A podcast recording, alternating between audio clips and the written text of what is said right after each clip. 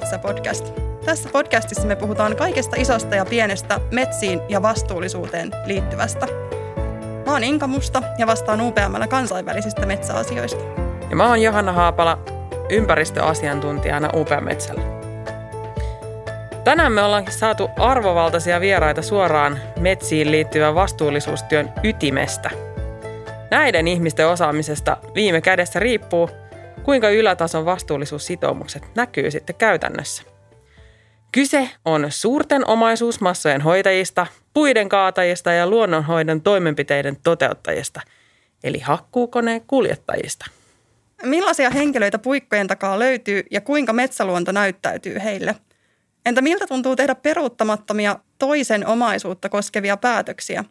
Entä kun kyseessä on toisten koti? Viitsiikö moto kiertää muurahaispesää tai maalahopuuta?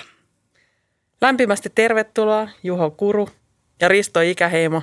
Te olette tullut tänne meidän kanssa keskustelemaan vähän teidän työstänne ja olisi mielenkiintoista kuulla, että miten te olette päätynyt alalle. Risto, haluatko kertoa, miten susta oikein on tullut motokuski?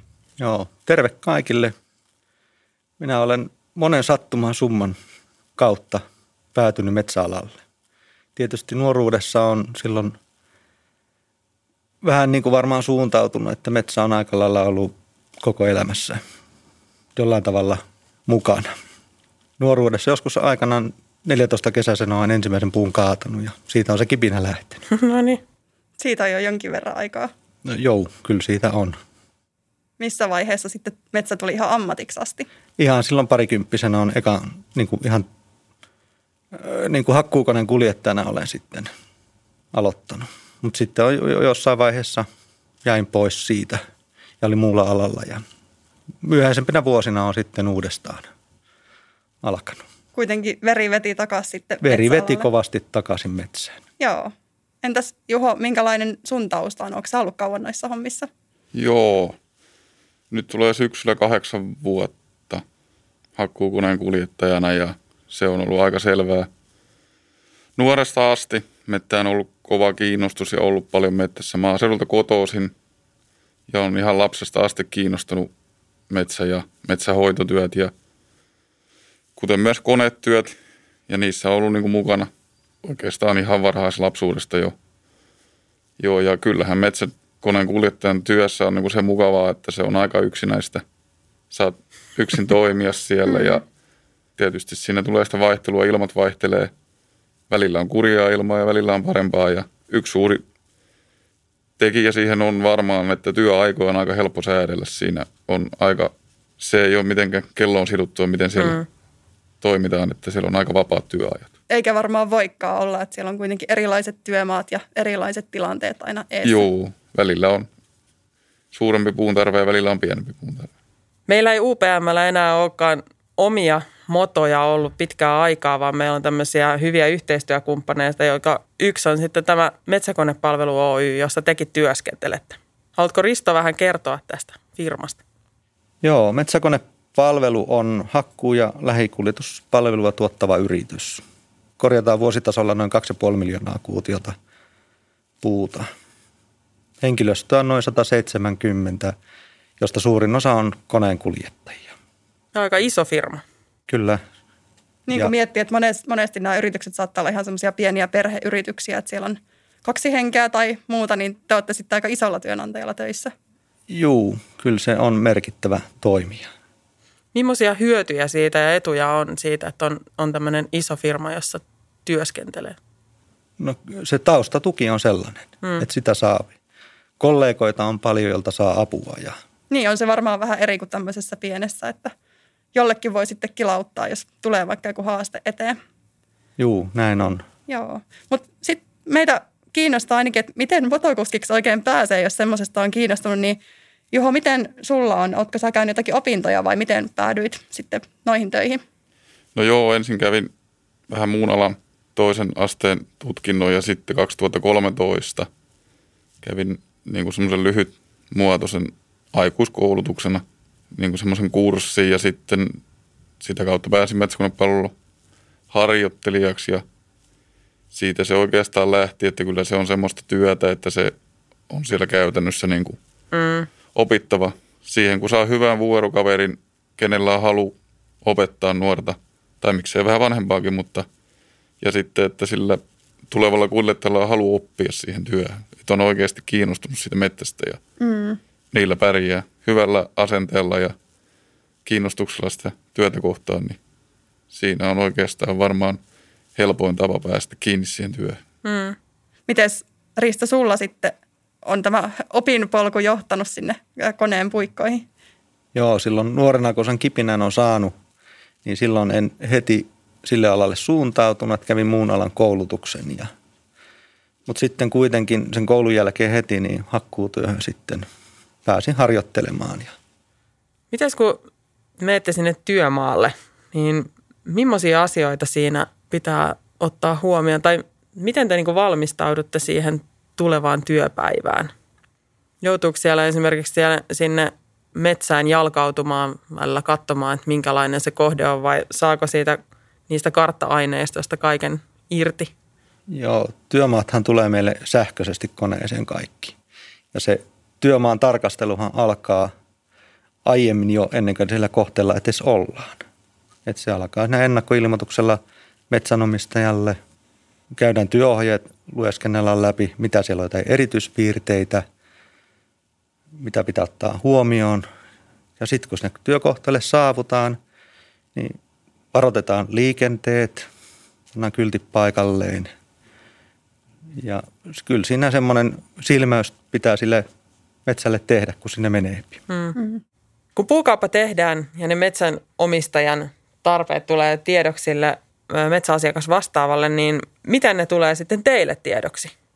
Me saadaan ne sinne työohjeella sinne koneeseen, jossa on sitten tämän kaupan jälkeen niin suunnittelija käynyt suunnittelemassa sen leimikon, nauhoittamassa, hakemassa ne metsälakikohteet, jos siellä sellaisia on. Ja mm. sitten muutenkin huomioi sitä leimikkoa ja korjuu ajankohta ja muuta. Eli tässä on monta vaihetta, että siinä on ensin se UPMn henkilö, joka sitten tämän metsänomistajan ensin tapaa, ostaa ne puut. Sitten on tämä leimikon suunnittelu, jossa suunnitellaan ne toimenpiteet tarkemmin ja sitten te olette ne, jotka varsinaisesti toteuttaa sen työn siellä. Miten te esimerkiksi ajouria suunnittelette sitten siinä niin kuin tehdessä vai ihan silloin, kun tulee siihen paikalle vai miten se menee, että mistä kannattaa lähteä ajelemaan? No se leimikon tarkastelu alkaa niistä jo kartoista. Ja pääsääntöisesti jo pyritään silloin, kun suunnitellaan hakkuita, että ne hakkuut toteutetaan semmoisissa kohteissa, joka kantaa. Mm. Että pääsääntöisesti pyritään sellaisiin menemään. Ja, ja kun sinne leimikolle mennään, niin kyllä siinä tulee heti havainnoitua, että mistä kautta sinne parhaiten jonkun päävetouran saapi tehtyä, jos on joku semmoinen kohde, että se ulottuu pitemmälle sieltä siitä.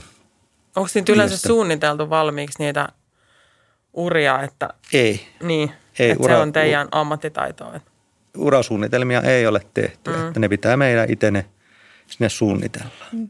Mitä siinä, Juho, pitää ottaa huomioon, kun miettii, että, että mistä se kone sitten kulkee? No maaston muodot, kantavia paikkoja pitäisi hyödyntää ja sitten harvennuskohteella pitää huomioida ajouraväli, että se on, pysyy 20 metrissä ja tietysti myös se, että se uraverkosto olisi ajokoneen työskentelyä nopeuttaisi ja helpottaisi, että ne on selkeät ratkaisut, että tullaan varastolle päin mm. jo valmiiksi, ettei puita tarvitse kuljettaa ylimääräisiä matkoja mettissä. Mm. Tietysti joskus kohteesta riippuen ne joutuu kiertelemään pehmeitä tai muuten hankalia mäkisiä maastoja. Mm. Eli nämä valinnat on varmaan aika isossa roolissa siinä, kun mietitään, että yksi semmoinen ehkä useimmin tuleva tämmöinen vähän laatu- tai ympäristöongelma työmailla saattaa olla semmoinen, että tulee kauheat ajourapainumat, niin se on sitten just sitä teidän ammattitaitoa, että te osaatte valita ne reittinne niin, että sinne ei sitten tämmöisiä esimerkiksi tulisi tai puustovaurioita tulisi mahdollisimman vähän. Onko se mitään helppoa sitten, jos huomaa, että keli muuttuu tai se pohja ei kannakaan silleen, miten se kuvittelisi kantavan, niin onko se miten helppoa lopettaa sitten hommat siihen? No eihän se välttämättä ole helppoa, jos kun kuiten pyritään siihen, että ne havutetaan hyvin, mm. jos on semmoista maasta, että se voidaan havuttaa hyvin, että siellä on semmoista puustoa, mikä luo sitä kantavuutta. tekin olette vähän niin kuin semmoisen kahden tulen välissä, että toisaalta pitäisi pyrkiä minimoimaan näitä ympäristövaurioita ja vahinkoja, mutta sitten toisaalta siinä on aina sitten se metsänomistaja ja sitten toisaalta myöskin tämä puuta käyttävä laitos, että Mm, Joka pitää- haluaa ne puut sieltä Niin, saada kuitenkin. siihen niin. tiettyyn hetkeen. Ja se voi olla aika hankalaakin sitten se tota, selittää, että ei voi ihan niin kuin vetää niin varman päälle kuin ehkä haluaisi, vai miten? Ja se riippuu paljon leimikkovarannosta, että mm. sitten kun on puulla kova kysyntä, keli menee huonoksi ja sitä puuta kuitenkin tarvitaan eikä ole paljon vaihtoehtoja, niin siinä on välillä otettava pieniä riskejä ja, ja siinä on kuitenkin koneet on myös kalliita, että mm. kyllä niille niin kuin töitäkin tarvitaan siinä. Kyllä välillä joutuu lopettamaan kesken, mm. että sitten kun syksy aikana varsinkin sateet tekee paljon, Mm. maasto tai keli vaihtuu Kyllä. muutamassa päivässä äkkiä.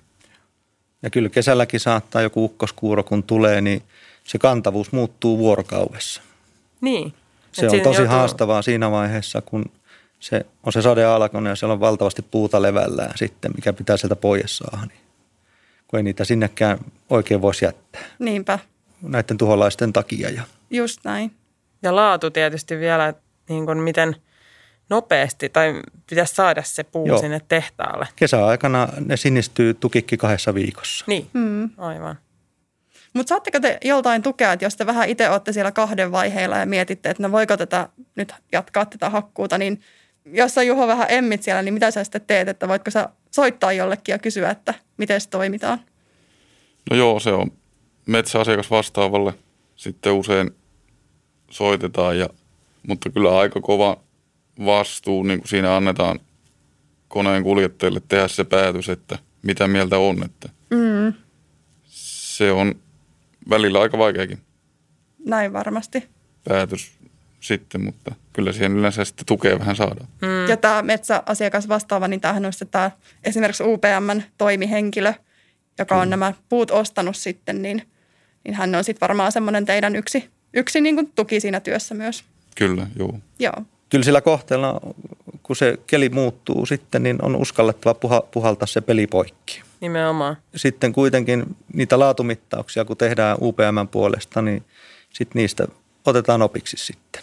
Mm. Aivan. Eli siellä, siellä onko siis, onnistuttu siinä uravalinnoissa ja kohteen valinnassa sitten. aivan, että siellä on jonkunlainen kontrolli sitten jälkikäteen, että siellä joku käy katsomassa ja katsoo, että miten se laatu on siellä toteutunut. Kyllä. Joo. Niin miten te oikein mittaatte sitä laatua ja kuinka usein se tulee sitten? No mehän tehdään ta- joka päivästä omaa laatumittausta. Voisi sanoa, että joka hetki tavallaan. Mm. On tukilaatua pitää mitata. Metsän harvennushakkuilla seurataan harvennuslaatua, urapainautumaa, säästöpuuasioita, kaikkia näitä. Mm. Jatkuvasti on seurattava. Ja sitten on myös UPM suorittaa varmaan yli viisi kertaa vuodessa jokaisen ketjun laatumittauksen. Mm. Mitä sitten, jos Juho siellä nyt havaitaan, sinä itse havaitset tai vaikka näissä UPM-mittauksissa sitten kävisi ilmi, että joku asia ei ole niin kuin pitäisi, niin mitä sille sitten tehdään? No se tietysti riippuu vähän asiasta, että joskus voi olla tie pettänyt, niin ne on helppoja korjattavia. Mutta sitten niin kuin ajoura painaamokin, niin ne on, ne on aika hankalia, mutta niistäkin usein on helpompi, kun tulee se tilanne, että niitä alkaa syntyä, niin ilmoittaa siitä jo etukäteen. Että siitä asiasta ollaan niin muuallakin jo tietoisia, ettei se tuu sitten sille metsänomistajalle täysin yllätyksenä, että mitä täällä onkin tehty. Että Mm. se on, kun on hereillä siinä tilanteessa, että kun alkaa syntyä jotain vaurioa, niin on heti yhteydessä asioista, niin se on usein helpompi reitti kuin että koittaa omia jälkiään peitellä. Mm. Niin metsänomistajalle kuin muillekin ohikulkijoille ja katselijoille. Onko nämä metsänomistajat yleisesti ottaen miten kiinnostunut siitä, että tuleeko ne usein vaikka sinne metsään paikan päälle jututtamaan teitä? Tuleeko tämmöisiä kontakteja paljon? Tulee niitä. Et jos ei, jos joku varmaan puolet käypi mettässä tänä päivänä katsomassa, jotka on kiinnostuneita siitä työstä, mitä siellä tehdään, että minkälaista jälkeä siellä tehdään. Ja No sitten on tietysti tosi positiivista, että ne metsänomistajat on kiinnostunut, että mitä siellä heidän metsissään tapahtuu, mutta on ymmärtänyt, että tämä on myös semmoinen vähän turvallisuusasia, että, että niitä metsänomistajia saattaa ilmeisesti joskus tulla sinne työmaille vähän yllättäenkin, niin mitä tämmöisiä turvallisuusnäkökohtia siinä sitten pitäisi ottaa huomioon, jos haluaa työmaalla käydä? Siinä vaiheessa, kun sinne jo ennakkoilmoitetaan tälle metsäomistajalle, että sinne ollaan tulossa, niin sovitaan, että hän laittaa turvaliivit päälle ja ilmoittaa siitä tulostaan meille sitten, että voidaan keskeyttää se hakkuutyö. Hän on saapumassa. Mm. Ja on tilanteita ollut, että sinne on tultu ilman heijastiliiviä tummissa vaatteissa hakkuutyömälle. Niin kyllä se säikäyttää sitten. Että. Ihan varmasti. Ja eikö siinä ole vielä aika pitkät nämä turvaetäisyydet, just kun on koneet töissä, niin muistatko Juho, kuinka kaukana pitäisi ollakaan silloin, jos se kone siellä on töissä? Hakkuukoneessa on 90 metriä se turvaetäisyys. Mihin se, tota, mistä se on tullut se 90 metriä? Se tulee tästä ketjuluoti-asiasta. Että jos teräketju katkii ja siitä irtoaa joku palanen, joka lentää noin 40 metriä sekunnissa. Se voi mennä aika kauas. Mm. Joo, helppo ymmärtää kyllä, että semmoista ei halua päällensä saada.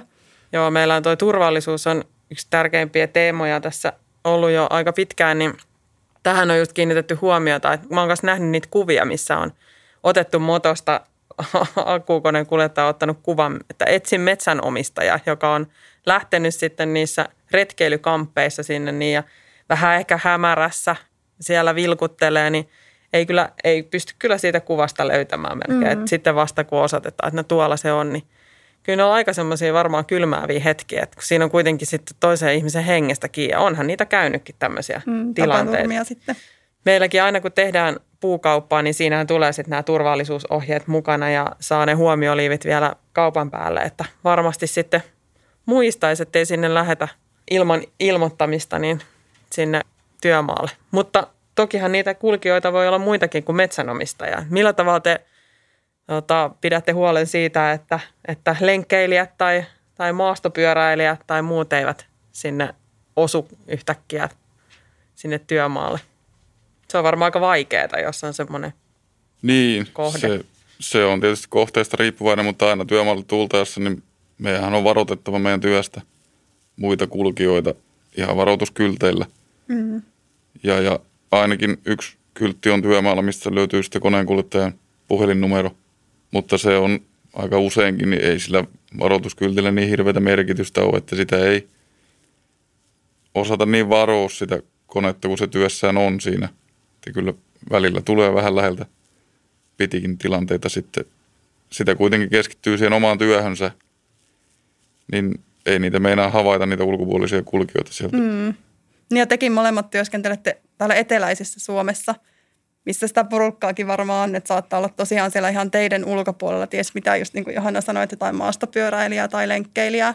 Mutta tuleeko teille muuten jotain uteliaita, sivullisia, ulkopuolisia niin kuin joskus juttelemaan ja kyselemään, mitä te teette, tai saati sitten, että tuleeko joku sanoa, että mitä te täällä oikein hakkaatte, että jättäkää puut pystyyn. Tulee niitä aina kun metsäkone saapuu työmaalle ja siinä jos on lähellä ihmisiä, niin kyllä ne tulee sitä ihmettelemään siitä, mitä täällä tapahtuu. Maisema kuitenkin muuttuu. Mm. Herättää niin kiinnostusta, kun iso kone Herättää suunnattomasti ilmestyy. kiinnostusta, kun siellä hakataan.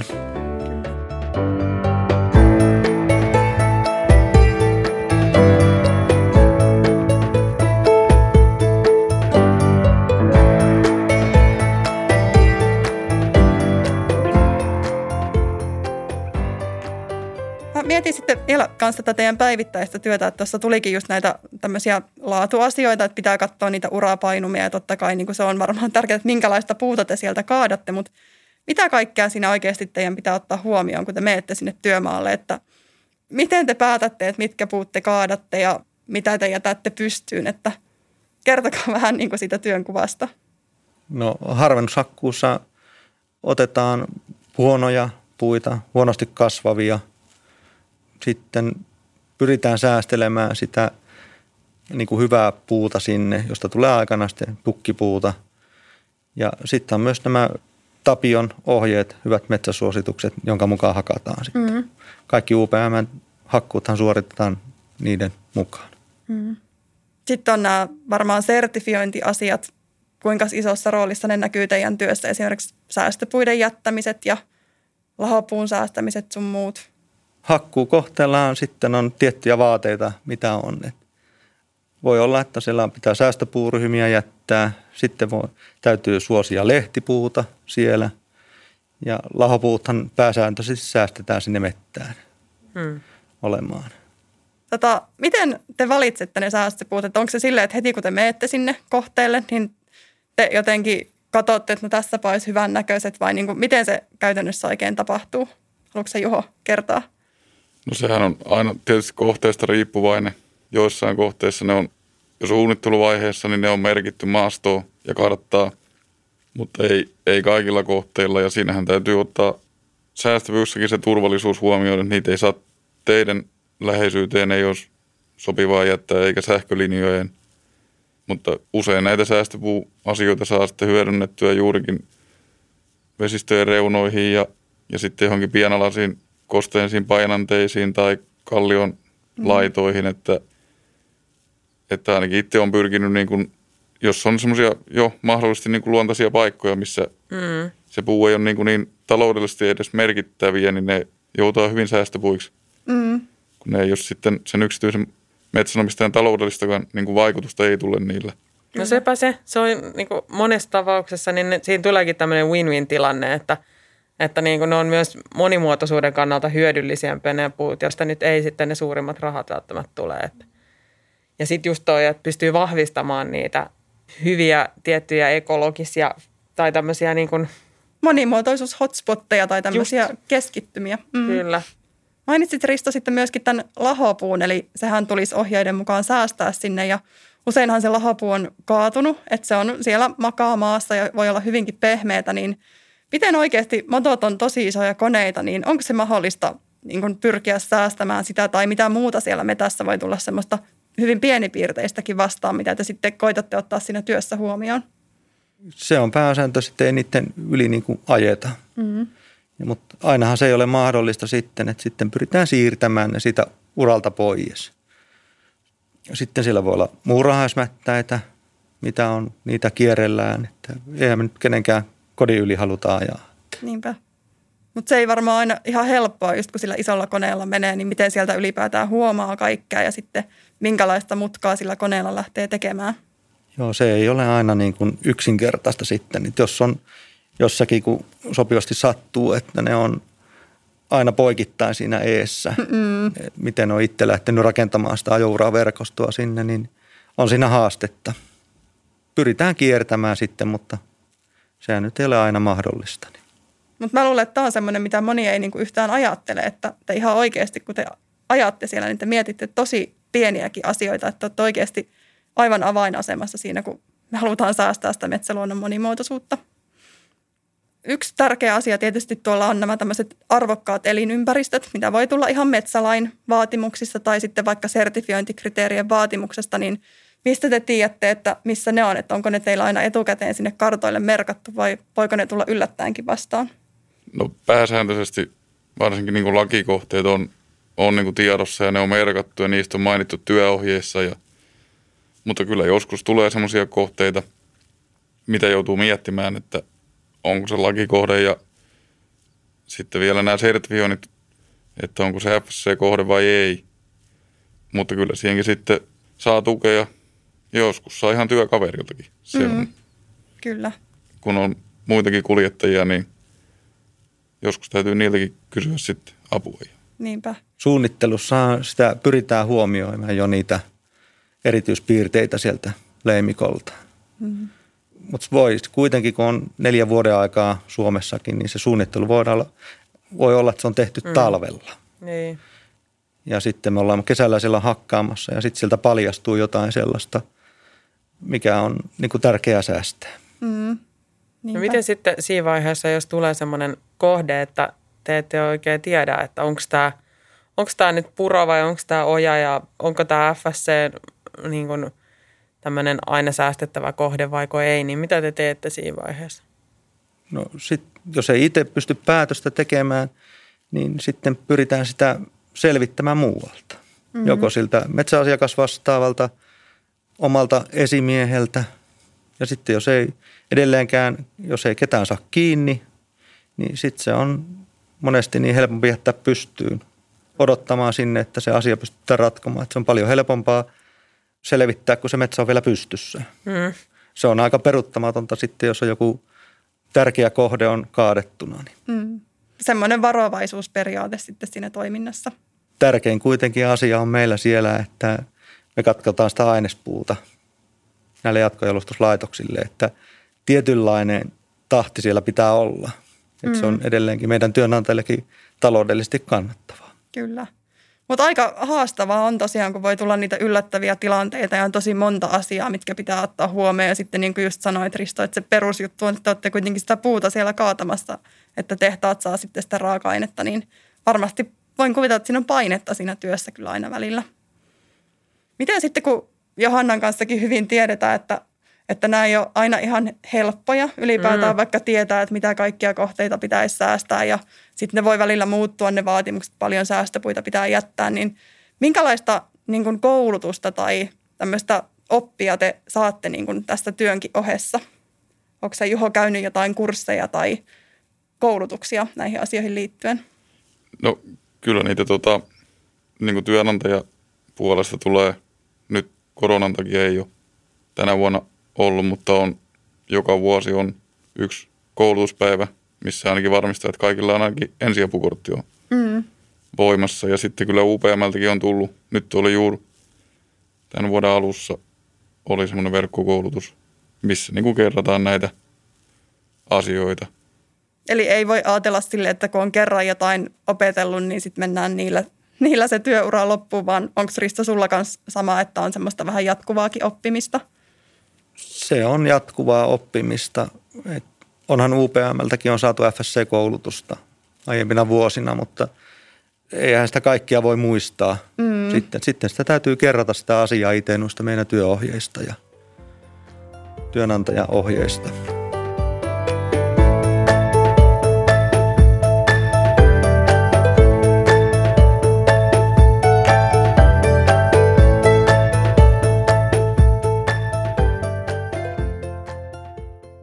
Sä tuossa johon alkuun sanoit, että, että yksi työn hyvä puoli on semmoinen itsenäisyys ja myöskin se, että, että työtä saa tehdä yksin. Niin miten se menee, kun te olette sen pitkän päivän siellä motonkopista, niin teettekö te vaan sitä työtä vai tarvitteko te jotain muutakin ajanvietettä sinne?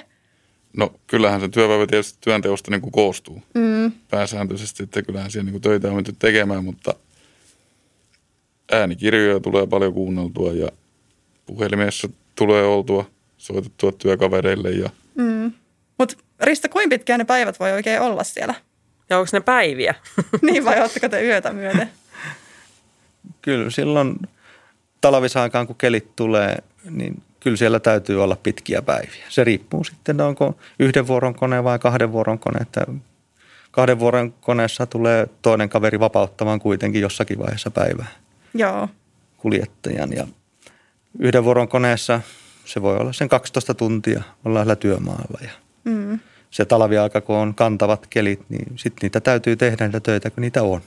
Mm. Se kuitenkin sitten keväällä taas alkaa aurinkopaista ja vesi tippasemaan räystäistä, niin se loppuu ne kelit ja loppuu ne hakattavat kohteet. Mm.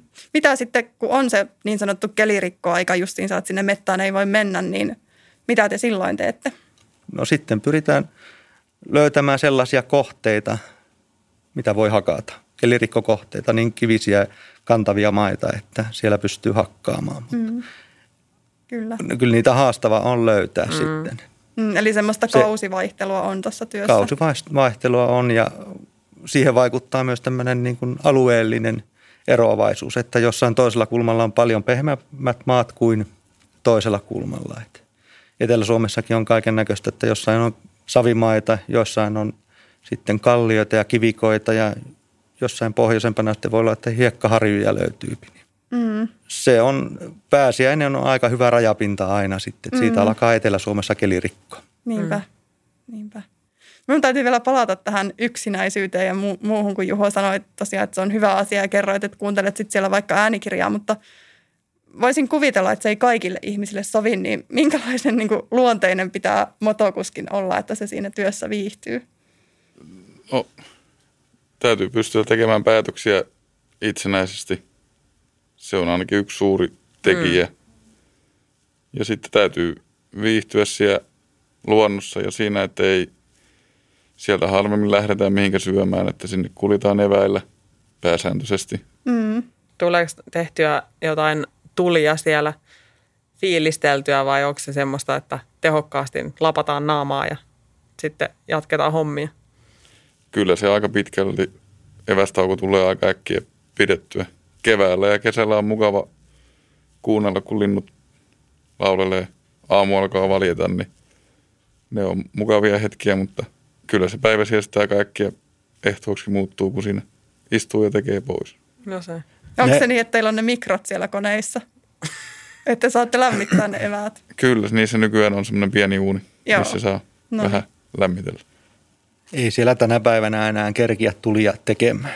Kyllä se on se, tehokkuus on tärkein. Niin, niinpä. Et sitten voi olla, että tulee joku käymään, niin sitten tehdään makkaratulet sinne. Ja Joo. Niin, siis tässä saa ihan väärän kuva itsekin, kun aina kun työmaalle mennään, niin siellä on hyvät eväät ja makkara tulee tehtyä, että aivan siis väärä kuva. Niin se ei ole se teidän arkipäivä, että Ei. istuskelette rennosti nuotiolla vaan ja kestitsette jotain Johannaa, joka tulee käymään työmaalla. Nimenomaan. Joo. Mutta hei, mikä teidän mielestä, tai Risto sun mielestä, niin mikä tuossa työssä on parasta? Mistä sinä saat niinku onnistumisen tunteita? no, kun onnistuu siinä työssä hyvin, että harvennusjälki on semmoinen, että sitä saa jälkikäteen palautetta, että on onnistunut. Ja metsäomistaja sanoo, että onpa tosi hyvin tehty. Ja tehtaalta tulee palautetta, että puutavara on hyvää, mitä sinne tulee. Ja Sieltä sitä saapi. Ja täytyy, niin kuin Juhokin tuossa sanoi, niin täytyy viihtyä yksin. Että kyllä me siellä viihdyn tosi hyvin. Mm. Kun sen oman kädenjäljen näkee koko ajan, kun tekee siellä. Niin se on kuitenkin konkreettista, että ei tarvitse niinku odottaa, että ne oman työn tulokset tulee joskus tulevaisuudessa, jos tulee, vaan te näette sen kyllä heti sitten. Mm. Mm. Mikä on, Juho, sun mielestä kaikista haastavinta siinä työssä? No keliolosuhteiden vaihtelu. Se on niin kuin varsinkin harvennuskohteilla.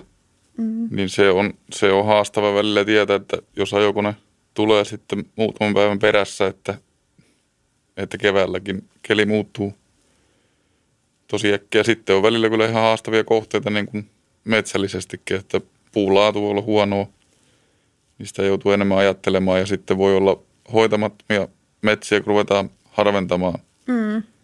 niin niissä on välillä haasteita, mutta ne on yleensä myös niitä kaikista palkitsevampia kohteita, kun siitä hoitamattomasta metsästä voi löytyä ihan kauniskin hyvä kasvatusmetsä. Mm. Mm.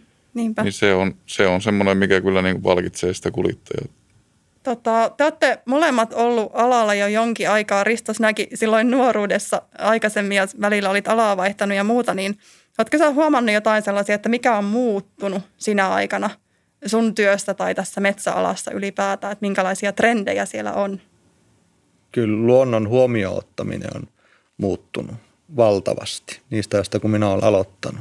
Avohakku oli avohakku, että nauhasta nauhaa hakattiin puut pois ja tänä päivänä kuitenkin sitä huomioidaan koko ajan sitä luontoa siellä, kun hakataan. Mm. Ei mennä niille soille sinne, kosteikoihin, kitukallioille. Näitä pyritään välttämään, että se säästyy semmoinen poikkeuksellinen luonto siellä, että pyritään pysymään niissä talousmettissä. Mm. Miten se muutos, miten sä itse koet sen? Onko se sun mielestä hyvä asia, että tämä on muuttunut vai onko se semmoinen, että vaikeuttaakin sitä työtä? Ja kyllähän se on hyvä, että se muuttuu. Onhan siinä haastetta siinä, kun sitä on se, tulee koko ajan lisää, mitä pitää huomioida. Ja sitten aina vaatimukset, kun kasvaa koko ajan tämän luonnon suhteen, että niitä huomioidaan siellä, niin se on parempi aina, kun ne olisi etukäteen niitä, olisi jo huomioitu sinne. Se on aina helpompi itselläkin työskennellä siellä, kun tietää, mitä tulee sieltä vastaan sieltä leimikolta. Niinpä. Ja sitten luonnossa on vielä sekin, kun eihän luonto ole, niin kuin, se ei mene minkään teorian mukaan eikä se ole niin oppikirjan mukaan, vaan ne kaikki kohteet on sitten aina vähän erilaisia. Onko muita semmoisia trendejä, onko Juho huomannut jotain työurassa aikana, että mikä olisi muuttunut? Tai uskotko, että jotain semmoisia tulevaisuuden juttuja, että miten teidän työ jatkossa muuttuu tai tämä metsäala ylipäätään? Kyllä niin kuin luontoarvot varmaan tulee vaan tiukentumaan ja tiukentumaan siinä, että itsellä nyt ei ole niin, vielä niin pitkiä kokemuksia siitä, mutta on kuitenkin jonkun verran. Mm. Mutta kyllä ne on koko ajan niin kuin kiristyy.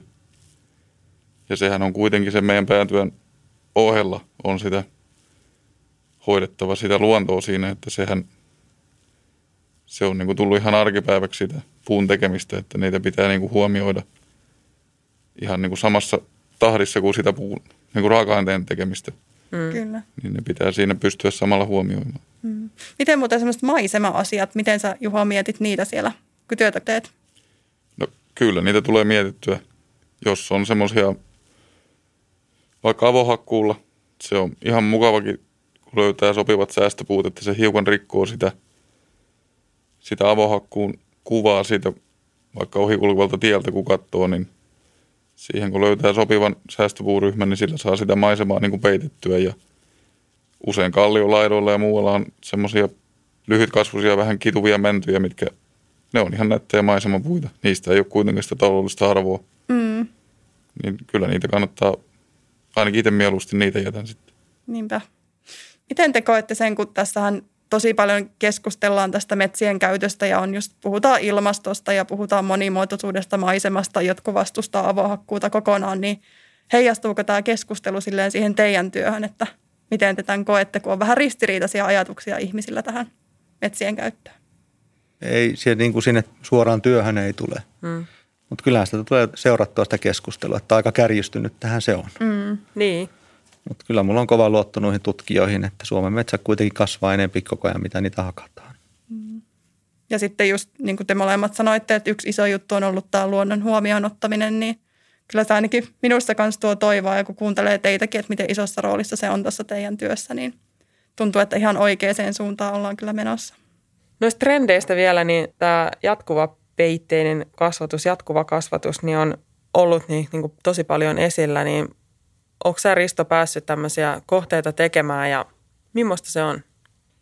Muutamia kohteita olen uran aikana hakannut ja on se ihan erilaista kuin sitten, että harmennettaisiin tasaikäistä mettää. Mm.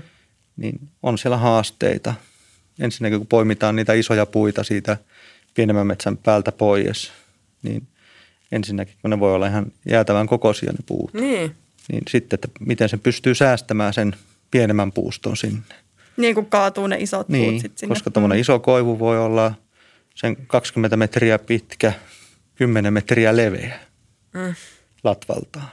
Niin on siinä haastetta, että sitä saa sopivasti niitä puita pois sieltä mettästä. Ja, mutta kaikkihan kohteet ei siihen sovellu.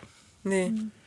Et kyllä sitä varmaan sen, mitä itse on niin kuin ymmärtänyt ja niin kuin ajatellut, niin kyllä se jatkuva kasvatuksen hoito ihan samalla tavalla pitää tehdä kuin sitten tämän normi tasaikäisen metsän kasvatus, että sitä pitää hoitaa sillä alusta asti koko ajan, että ne on ne olosuhteet siellä hakkuulla sitten sellaiset, että se pystytään hyvin tekemään ja siitä se jääpi hyvä kohde hmm. tulevaisuutta varten. Onko Juho sulla tullut näitä myöskin vastaan? Muutamia on, on ollut. No onko ne helppoja vai vaikeita kohteita? Kyllä se on niin kuin oikeastaan ihan täysin eri, erilaista niin kuin mitä tavallinen tasaikäisen metsän hoitaminen. Että siinä ei haeta niin tasasta sitä metsää, mitä mm. se on niin kuin normaalissa tasaikäisessä metsässä, niin kyllä se niin kuin vähän täytyy päällä kääntää se ajatusmalli, mm. kun se mm. tekee. No se. Niin, että te kun olette siellä kohteella käynyt, niin, niin oletteko te saaneet jotkut hyvät ohjeet, että miten siellä pitää toimia vai onko se sitten – Oletteko te joutunut vähän soveltamaan paikan päällä? Kyllä niissä aika usein joutuu vähän sitten sitä omaa luovuutta käyttämään. Se on kuitenkin, ei niitä niin kauhean paljon ole tehty, niin eikä semmoisen jatkuvan kastuksen mettään, niin ei siihen oikein ole yhtä ohjetta. Mm. Se, on, se täytyy vähän niin kuin soveltaa jokaista kohdetta omalla tyylillään. Kyllä. Mutta kyllä tässä niinku mulle ainakin tulee päällimmäisenä mieleen, että teillä on tosi vaativa työ, että teidän pitää ottaa niin monta asiaa siellä huomioon, just nämä niinku nämä puunostajan vaatimukset, työnantajan vaatimukset, metsänomistajan vaatimukset, sitten on kaikki nämä sertifikaatit, lait, laatuasiat ja muut, niin Ja muut niin kuin- sidosryhmät. niin, muut sidosryhmät, Kyllä kaikki on. metsissä liikkujat, niin todella niin kuin iso hatunnosto ja kiitos teille, että tehdään sen ratkaisette, että miten vastuullisesti vaikka UPMkin sitten toimii siellä metsissä. Kuitenkin sille metsäomistajillekin, niin se kun sen kaupan tekee, niin ne on aika vähäiset ne ihmiset, mitä se tapaa siellä. Mm. Se on se maa, metsäasiakas vastaava ensimmäisen, minkä se tapaa, ja seuraava sitten hakkuukoneen kuljettaja, ajokoneen kuljettaja, sitten näkee, kun puutavara-auto käy hakemassa puita, ja se metsäkauppa oli siinä. Näinpä. Niinpä.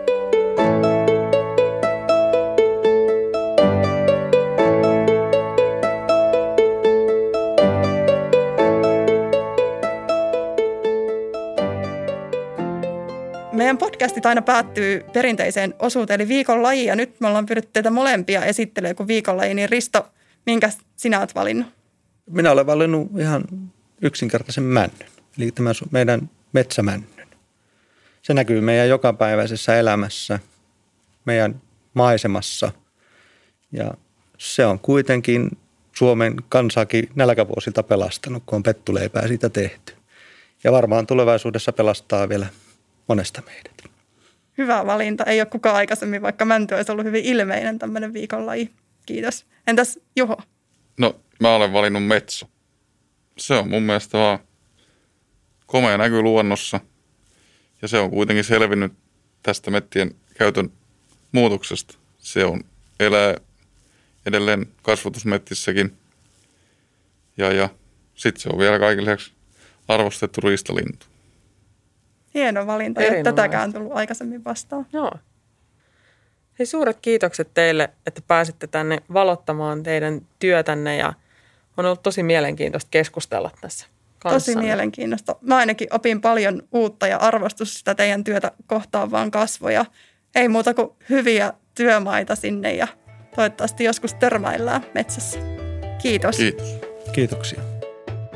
Kiitos kun kuuntelit Upean Metsä-podcastia. Tämä podcast löytyy kaikilta yleisimmiltä podcast-alustoilta.